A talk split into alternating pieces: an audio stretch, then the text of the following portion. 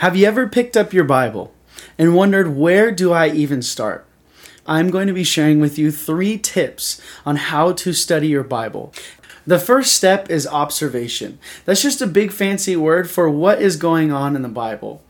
There's different types of genre in the Bible, and so when you approach a text of scripture, you have to understand what the chapter and the book is really all about. You know, it's going to help you with your verses and the scripture that you're reading. And so it's like when you go to the library and you're picking out a book in different sections. Well, those sections are the categories in which the literature is listed. And so that's the case like with Matthew, Mark, Luke, and John. You have the Gospels, you have Psalms, which is poetry, you have Uh, Proverbs, which is wisdom literature, you have Genesis, you have uh, Numbers, all of these different texts, which are, you know, narrative. And so all of these different categories are just basically what type of literature you're reading. So you wouldn't le- read something like Revelation in necessarily a literal sense, but you also wouldn't read Genesis in necessarily a poetic sense. Or maybe you, maybe you would if you love thinking about the history of the world and the sky and how God created the expanse. It's very poetic, but it's meant to be read as a narrative. Does that make sense? So when you're approaching the text of scripture, in the first step, you are going to be asking five simple questions. Who, what, where, when, and why. That first question is who is simply who's in the text of the scripture. Who's the audience? Who's the main um person that it was addressed to? Maybe it was about a story, and so you're reading about maybe like King David, and he's the main character of the story. There's obviously other people in it, but he's the main character of that story. What is simply, what is this story trying to say? What is this passage of scripture trying to say? Where is, where did it happen? Where's the location of it? And how, or why is, why was this written in the Word of God, and why did it take place? What is God trying to say through it, and what does his people in response to it do because of it? And I had a first I had a professor in college, and he used to tell everyone in our classroom, you don't need to consult the commentaries before you finish this step. Like, when we address scripture and we go to the Bible, you can understand ninety percent of what the Bible has to say simply by you just asking these observation questions. Before you even get to the next step, which we're about to get to, interpretation, you can understand exactly what's going on in the text of scripture just by answering those five simple questions. And so that leads us into step two, which is interpretation. This is the part where you actually start to understand what the meaning of the text is and how it's being communicated to its audience, right? I think it's really important to remember that the Bible wasn't written to us, but it was written for us. There's a certain audience that was listening to the orator be able to communicate the Bible and the and the scriptures, the Old Testament, to the people who were originally in that context. And once you complete this step of interpretation, you're able to frame out completely what it is that you want to to see and what the Bible is showing you through this step. And there's two specific ways on how you do that. Um, the first way, which I believe is the best way to study your Bible, is exegesis. And that just simply means to lead out of. I, exegesis is when you're studying the Bible, you take into consideration everything that's happening within the text and the true meaning of what is being communicated, and you draw it out. Like if you were going fishing and you went to throw your line into the into the lake, the ocean, or wherever you are, you are drawing out the fish out of that water. And you are drawing the meaning out of the text when you are going into it, and you're saying, all right, what does it have to say? And you're formulating and framing exactly what the text is saying, letting the words jump off the page so you grab the meaning by the horns. And this way, Uh, with exegesis, you don't actually misinterpret the text and what it's saying. So, for example, if you were reading a passage of scripture and you found a meaning in the text that wasn't conclusive with the context, right? I always say that a text without a context is just a con. And I love that because literally when you are reading a text of scripture, you want to make sure that you're reading the whole context of scripture so you don't take one verse out of context and apply it somewhere where it doesn't belong. And the other way is eisegesis. Eisegesis is to, means to lead into, which is injecting the your own idea into the text, and you make it mean whatever you want it to mean. So when Jesus said, count the cost, you can literally say, oh, well, he meant in your finances to count the cost. Or when you say, count the cost, you can say, oh, he meant, you know, when you're going to the grocery store, make sure you're budgeting correctly. Like, that's not what Jesus was talking about. In the context of that passage, Jesus was saying, count the cost of following me. Discipleship, living for Christ, he says, count the cost of what it looks like to follow me. And you have the text of Scripture rightfully placed within its context. And so with eisegesis, I personally believe it's a really unfaithful way to preach and teach the Word of God. I'm not contrasting that with, um, or that's contrasted with topical sermons. So topical sermons can sometimes be borderline eisegesis, but for the most part, like we we aim and strive for exegesis, because eisegesis is putting your own meaning and your own interpretation into the text rather than allowing it to speak to you and allowing God to say what he wants to say through the text to the reader. And we just want to be faithful, right? We just want to be faithful Bible teachers and lovers and lovers of God that care about Jesus and his word. And I don't want to misrepresent what God has to say. And I'm sure that you sitting on the other side of the screen, you hate being taken out of context. I know that I do. If someone were to take something that I said and, and to say it to somebody else and repeat it, and they didn't represent exactly what I had said in the correct, proper context, if I said, I love you, man, but they went and told them that I hated them, well, they put their own meaning into that and they misinterpreted me. I said, I love you, but they told them that I hated them, and that was not what I communicated at all. And so we want to be faithful believers and Christians that, you know, teach other people how to follow Jesus by communicating exactly what it is that God wants us to say and not misrepresent him uh, to the best of our ability. So one of the ways that we do that, and one of the tools, is called Interlinear. I will link down in the description below the website. It's called blue letter bible dot com. It's free and it's amazing. You can go on there and look at the Interlinear. You can look at commentaries. You can look at the Greek, the Hebrew, all of the original languages. See it in English or whatever native language you are. And you're able to go back in script, into Scripture to the original language and the audience, and to be able to understand it to the best of your ability. And all of those resources are free, and I absolutely love that. So with Interlinear, they give you the Greek words or Hebrew words, and they give you the original language and its meaning. And it's really powerful, right? Because some words in English don't really have the same effect as words in Greek. Like, for example, in English, we have the word love, right? But in Greek, we have four words for love. So their four words for love are eros, which is romantic or passionate love. It's like a relational, intimate relationship love. You have a phileo love, which is like, hey, you're my brother, right? Like, we have brotherly love. Then you have storge love, which is parental love. It's to care for a child, or a child caring for a parent. Or you have agape, which is unconditional love of mankind, God's love for the world, his sacrificial love. And so in the Greek, they're able to communicate four different ways how they love somebody. But today we're like, hey, I love you, man. Or babe, I love you so much. Or I love you, mom. Like, you're so great. Like, you know, like, we're only able to say love you in one way. But in the Greek, they're able to say it four different ways. And I just, I love being able to study deeper, because I'm a word nerd. So I'll dive super deep into Scripture to find the meaning of the text. And there's also a really cool Blue Letter Bible app, and I have that linked to our website on kingdom allegiance dot net. If you go on our website, you look at the resources tab, we have all of the apps and anything that you could you could need on there. And the Blue Letter Bible's right there for download for you guys. And um, tool number two is commentaries.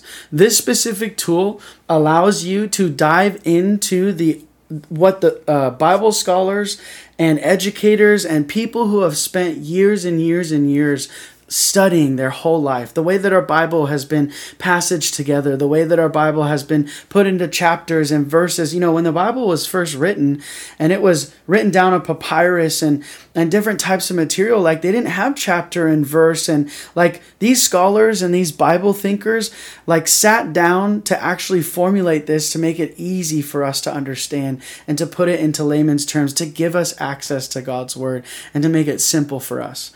And so with commentary, commentaries, you're able to confirm the meaning of the text that you just studied and take it back to those who have done years, like two thousand years worth of study, and are able to go back and to see, am I right in what I'm thinking? Like, do I see the audience? Do I see the writer? Do I see what God is trying to communicate here about maybe his plan of redemption or what he's trying to communicate to his people? And how can I then apply that to my life? And the commentaries have been really helpful for me.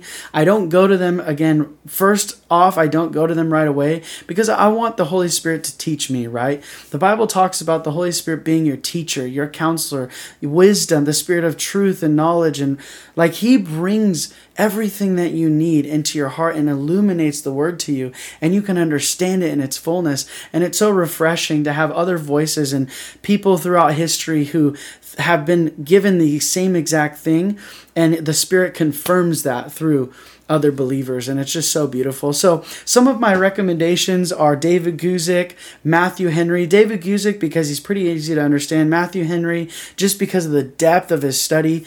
Uh, Chuck Smith, very easy to understand as well, and he's done a lot of great work. And then John MacArthur, um, he is has he goes like verse by verse, and it's really methodical and thought through, and I, I love that kind of study. So they're super easy to read, and it breaks it down for you step by step.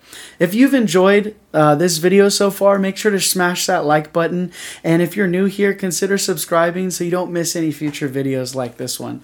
But the last step that we have for you is application. The application, and before I get all the way into application, let me just give a disclaimer. I had said this before, but the Bible was written for us, but not to us. There was a specific audience it was written to. In Corinthians, it was written to the, Cor- the uh, Corinthians.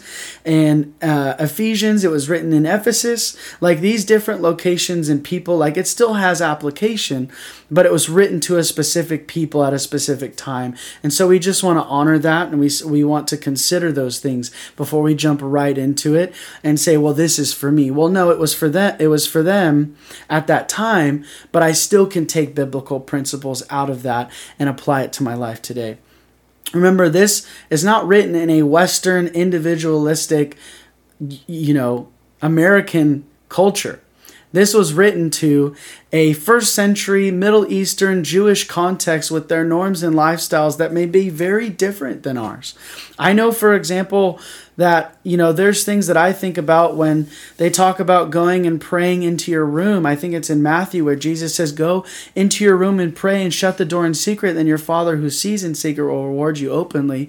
And I think about that, and it's like, you know, I think of my house, my room, shutting the door, going by myself and being alone. But in other cultures and contexts, especially in Eastern, it's like, you know, your house is shared with everybody and you only have that room. So it's like, it's not the, in a sense that it's privacy, but it's that when you seek God, he's faithful to meet you wherever you are, and you seek him in that secret place. And that place with God is just you and him. And so it's just, we have to keep in mind the context of what is going on here. And, you know, what is the author's intent and meaning of the passage? So, like, what is God trying to teach us to, or sorry, what is God trying to teach about himself to the hearers at that time? Like, what is God trying to say? What is he trying to communicate? What is his heart and what he's saying to his people? What is the context? What does this mean to the original audience? So before we ever ask, what does this mean to me? That's a terrible way to study the Bible, first off. What does this mean to the original audience? Once we get that understanding, then we can ask, what does it mean to me at the end? How did they receive this message, and what did that look like in their daily lives? You know, what is the universal principle that's being communicated? Does God want to show himself as Redeemer? Does God want his people to know that he's a healer? Does God want to know them to know that Jesus came and he's the true Messiah, risen from the dead, gave his life as a living sacrifice? He's the blood-purchased, spotless lamb, perfect son that lives sinless. What is being communicated in this passage of Scripture? And what can we learn about God and his character? Like this passage talking about like God's wrath? Is this passage talking about God's love? Is this passage talking about God's grace? What can we learn about God in this specific passage of Scripture? And then finally, how do we see the redemptive plan of God being worked out in this audience's life? What does that look like for us? For them first. But then what does it look like for us? What can we learn from that principle of God's redemptive plan and his work? Because the Bible's a story, and the story is about Jesus, and it's all about what God has done for humanity. It has never been about what humanity has done for God.